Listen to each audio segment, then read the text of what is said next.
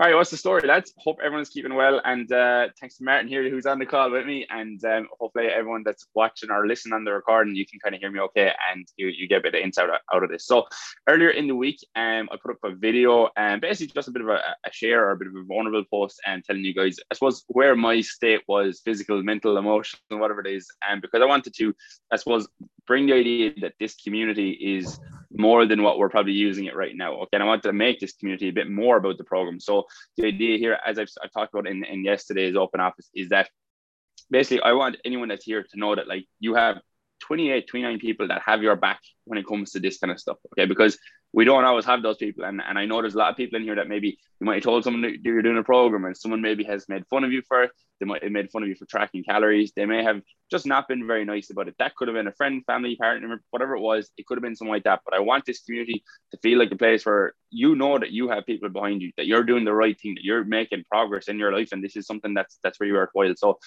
as I said, the share the other day was really just to tell you a little bit about myself and, and maybe just build that relationship of trust between all of us that you know a little bit more about me. So it's easier to trust me with information, to actually tell me the truth, to be honest with me, so I can help you that bit more and, and obviously drive you on. So the next couple of minutes, I'm going to just very briefly describe. Someone asked me actually in, in a message after that, just if I could describe maybe a little bit about, but I suppose more about myself because I know a lot about you guys. I know a, a, whole lot about you guys because I've actually fill out forums with probably more than 150 questions on them to start off with, which is probably a bit of a joke. But look, we're here and I needed to know. So I suppose just to start off, okay, a little bit about me, and um, so that you have a better idea who I am, what I do, how I got here, and, and why I do what I do. And so I suppose firstly, for anyone that doesn't know, I'm from Knockaderry. Okay, so that's a small village out near Newcastle West, a couple minutes outside Newcastle West. I'm 26 this month, so I'm 27 to this month. If anyone wants to send me a, happy birthday text, um, I'm six foot five, bit of a, a bit of a, a nice cue about me. Most some people ask me like, yo, they see picture of me on Instagram, like, are you really taller? The people you hang around with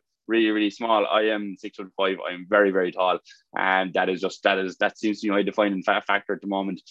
I always played sport. Okay, so I, I, was always sporty. So it wasn't something. The gym wasn't something that came very unnatural to me, and which I would talk about in a second. But I always played sports. So I played hurling, and football, and soccer, and rugby, and, and you name it, I played it. Um, until the age of about sixteen, and where I got Osgood-Schlatter's disease. Okay, and basically to, to shorten this up, it meant I couldn't play sport anymore for about two years. Okay, I had a, basically a joint issue with my bones, and where my bones grew too fast for my muscles, and the doctor told me, look, I, I could either stop playing impact sport now or I would never play sport again. So I went competitive cycling. And um, so I can go cycling or swimming. I went cycling. And uh, that kind of took over my life for about four years. Broke a couple of collarbones, lost a lot of skin from crashes, raced, won a few things, um, had a great time um, until it came to roughly college time. So throughout my like like school, I always wanted to be a physiotherapist. That was kind of what I wanted to do. Um, and I, I don't know how I knew. I just knew. Um, I knew this what I wanted to do. I'd been probably to too too many physios, and, and I probably liked what I saw that they were doing, and I probably gave me a bit of insight. I did a bit of like uh, shadowing with them in transition year. Always knew I wanted to do it, but I was just I was just briefly like and to be frank too lazy to do anything about it like in my leaving cert I, I i honestly god was just way too lazy to do anything about it i knew i wanted to do but i just didn't do it i think i got like 430 in my leaving cert which is by, by any means not a bad leaving cert um but was probably capable of much much more um if, if i'm being honest but I have no regrets about that because that led, led me to where I was or where I where I am right now, and I'm kind of happy about that. And I'm happy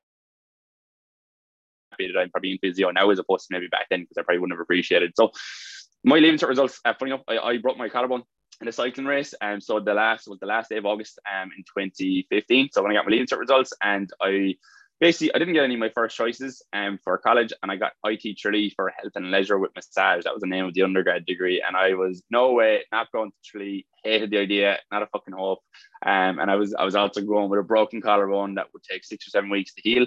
Um, but I, I suppose my mother convinced me to go and give it a go. Um, so she brought me back to Tralee um, and, and we moved in um, as, as disabled as I was at the time with the arm hanging out of the sling. And uh, I was only there two days, and sure, I never looked back. I was, I was there two days, and the college lifestyle got me the the making new friends, living on my own, and doing just having the crack. And to be fair, health and leisure, for what it's worth, is probably one of the most underrated courses in the country, as far as I'm concerned. Not because I did it, um, but because it's probably very underrated because it's down there in Tralee, and um, it just it just probably doesn't get the recognition it deserves. And I didn't understand that until after I did the course. So I did the course, and I had this kind of stigma. There was some kind of stigma around the course that it wasn't a good course, and some of the stuff was very, very fluffy. Um, but to be honest, since actually going to UL and, and studying physio, I realized probably how well rounded the course was. Now, it did leave me as, I suppose, a jack of all trades as opposed to any, a master of any, so a master of none.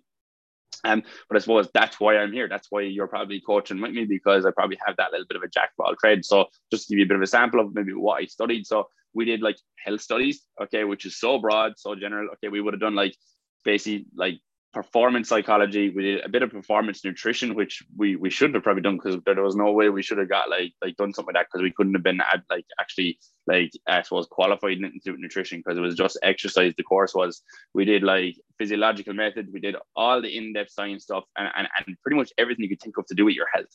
Um, which probably is why at the moment I'm doing the job that I'm doing post health and leisure, I came out of college and I had about a year working as a PT in the arena gym there in Newcastle West. Um, and I liked it. I liked it, but it wasn't probably what I wanted to do, if I'm quite honest, because I suppose as a PT, if, if you were working with me as just a PT, so you'd have an hour session with me. Okay, the hour session, you, you come in, you do your hour. It might be one hour per week. That might be all I'd be able to do. Um, it was I think it was thirty euro a session. But in that hour, all we did was we, we, we just did exercise. Okay, so you you come in and we wouldn't have time to do anything else because you come in to train and I'd count your reps and I'd fix your technique or whatever. But it got to the point where some people that maybe did PT, um, like you know, after six or seven weeks, like just you, like you guys know now, after six or seven weeks, you guys know how to do what you're supposed to be doing. You you don't need me to like stand over you and be like, oh, one, two, three. And so it, it wasn't sitting well with me. And, and, and to, to be frank, I wasn't very successful at the whole PT thing because I, I didn't believe it. Okay. I saw this kind of big gaping hole in, in what PT was for me in my head. Um, and I never went all in that. I never really committed to it. So I didn't really do too successful at that. And then COVID happened. Um, so I wasn't out of college long when COVID happened and that forced me to become an online coach um, and reluctantly reluctantly like really reluctantly forced me to be an online coach because I, I I had this stigma in my head or this limiting belief that like oh online coach like what a fucking cowboy you know like what an absolute cowboy sure he couldn't help anybody you know and that was the type of I suppose idea I had in my head but look it forced me to go do it and I suppose just very previous to this, I had met Liam, Podge, and John, so the guys from the lab gym in Athea, and um, I, I met them in the arena gym. Um, and we were we were close friends. We were very close friends, but we weren't like best friends. And I suppose what happened was over the course of COVID, the boys started to build the lab gym. So they just had a few bits of equipment and a fucking bit of a, a, shed. And they asked me just to come out and train. It was just to, to probably pass a bit of time, just just come out and hang out because it was the only thing we could do. Now we were doing that obviously very illegally, but it was all we could do. And um, we, we, we, we just trained. And I suppose the four of us at that stage kind of started, I suppose, really building the lab into something like behind the scenes. So like putting machines together painting walls, hoovering floors, like putting gravel down in the yard. We were doing all this stuff all behind the scenes, and no one even really probably knew what the lab was. Um, and, and that's kind of where the, my relationship with the lab kind of came to. And a lot of people have a question about this, like, like what is my relationship with the lab? How, how am I actually connected to it? So I suppose from the start, I probably helped the boys get, get off the ground. And at, at probably a point, the boys probably like, they kind of said to me, look, this can be a four way thing if you want it to be, but my always my dream was to travel. Okay, I, I, I do want to travel. I do want to go to Australia. I Probably want to go to Canada at some stage. Um, and I didn't want to, I suppose, commit to something that I knew I wouldn't be around for. Um, and I told the boys, look, you, you started this. I'd rather you continue with this as opposed to whatever. And also on the other side of it, bodybuilding is their thing. You know, like building a bodybuilding gym, that was their thing. You know, like yes, I did a photo shoot. Yes, I I, I do love bodybuilding at times, but like I don't coach all of you to do holy bodybuilding stuff. It, that's that's not really my niche. So from there, I suppose it became just like uh, I'm still like the the three boys are some of my best friends and um, like like ever in my life, and I suppose I, I spend a lot of time talking to them, a lot of time with them, and um, it's just the type of thing that I suppose my banner is on the wall, and I probably consult them on a lot of things. You know, if they have problems, they might come and consult me, um, but I don't work for them. Um, I worked pretty very very briefly like my business out of the lab when I was still 18, but then I moved all online. So that that's kind of my relationship there with the boys. Just I, li- I lived with Podge and John for a while, or Podge and Liam for a while, because we were sick of living at home with our parents. So I moved out and during COVID, and um, that's kind of my relationship with the boys. So I'm just very very good friends with them. I consulted them, though I would consider myself part of the lab family, but I wouldn't say I work in the lab. Um, so a bit of a complex relationship, and I suppose from there I've been an online coach for about maybe two three years and I've moved from probably, you know, like being very much just doing what the boys did in terms of like very strict meal plans, very strict cardio, very strict whatever, to maybe more looking at down the lines of like, you know, energy, like performance, confidence, body composition, etc. To, to where we are now. And I suppose the last bit of detail to where how I got to where I am now is literally I spent four years trying to get into physiotherapy after my undergrad degree. So I, I spent whatever four years in college and the last four years, every year I've sat what's called a GAMSAT. So for anyone that doesn't know what the GAMSAT is, the GAMSAT is basically the medical school entrance exam, which is a big oversight for physio because you definitely don't need to do it to, to go into physio. It's, it's definitely just a, a bit of a, a, a cheap way out for UL. But basically, it's, it's, one of the hardest exams I've ever taken. I'm pretty sure it's one of the hardest exams there is in like to take in the world. Um, and I did that four times. It cost me about 400 euro each time I did it. Um, so year after year, I did it with the hope of getting in. I sat multiple interviews. Um, I did loads of shadowing, did loads of work, and four years in. So this year, I was I was on the brink of like saying you know what, fuck this now. Like I'm just going to keep doing what I'm doing. I'm pretty successful, or it's, it's, it's starting to become pretty successful what I'm doing at the moment anyway. And I'm really starting to enjoy what I do.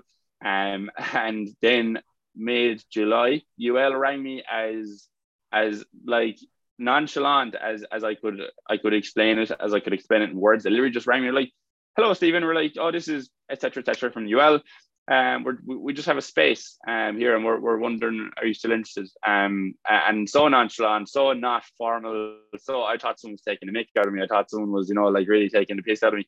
And uh, sure, nearly jumped down the phone at them. And um, I took that. And since then, it's just, it's just been a, an absolute whirlwind. But uh, yeah, that is that is my story. I think I did pretty well. I think I got that in about maybe like eight to ten minutes, maybe flat. Um, but I hope, I suppose, I hope, and that like answers a few of your questions. I hope it gives you guys a bit of a better insight. Obviously, be listening back on the podcast. Don't be afraid to drop me a message about it. Um, and um, but yeah, for now, that's me. Um, I'm gonna have a bit of a chat here with Martin afterwards. I'm gonna stop the recording there. So if anyone has any questions about anything, uh, let me know. And uh, other than that, other than that, I hope everyone has a great weekend, guys. All right, thanks, Billy.